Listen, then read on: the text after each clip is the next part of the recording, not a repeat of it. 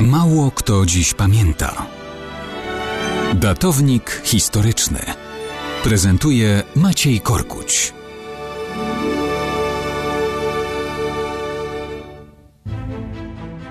Mało kto dziś pamięta, że 7 września 1943 roku żołnierze Armii Krajowej spotkali się z Oberscharführerem SS Francem Bürklem.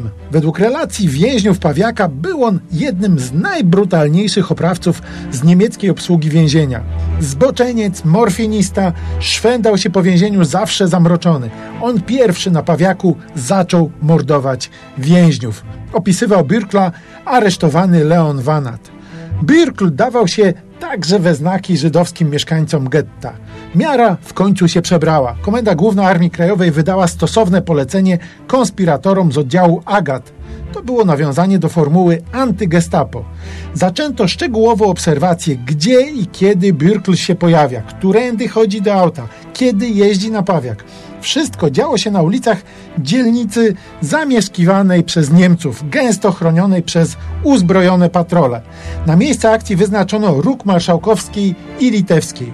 7 września 1943. Birkl wychodzi z domu w towarzystwie jakiejś kobiety z wózkiem.